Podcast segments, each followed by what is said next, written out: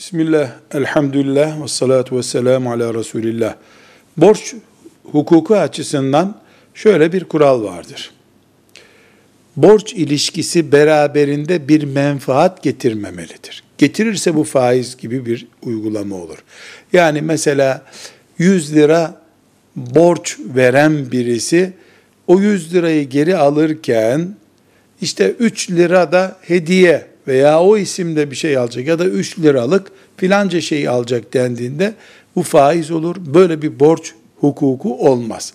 Ancak borçlu söz konusu günde gidip parayı geri verdiğinde ya da borç olan neyse onu geri verdiğinde bu borçla ilgili hukuk bittikten sonra götürüp şu kadarlık bir hediye, sen benim zor günümde işimi gördün diye teşekkür anlamında hediye etse bu hediye caiz olur.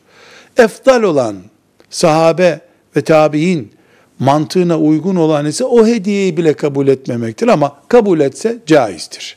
Borç ilişkisi bittikten sonra ve alacaklı böyle bir şey beklemediği bir zamanda. Velhamdülillahi Rabbil Alemin.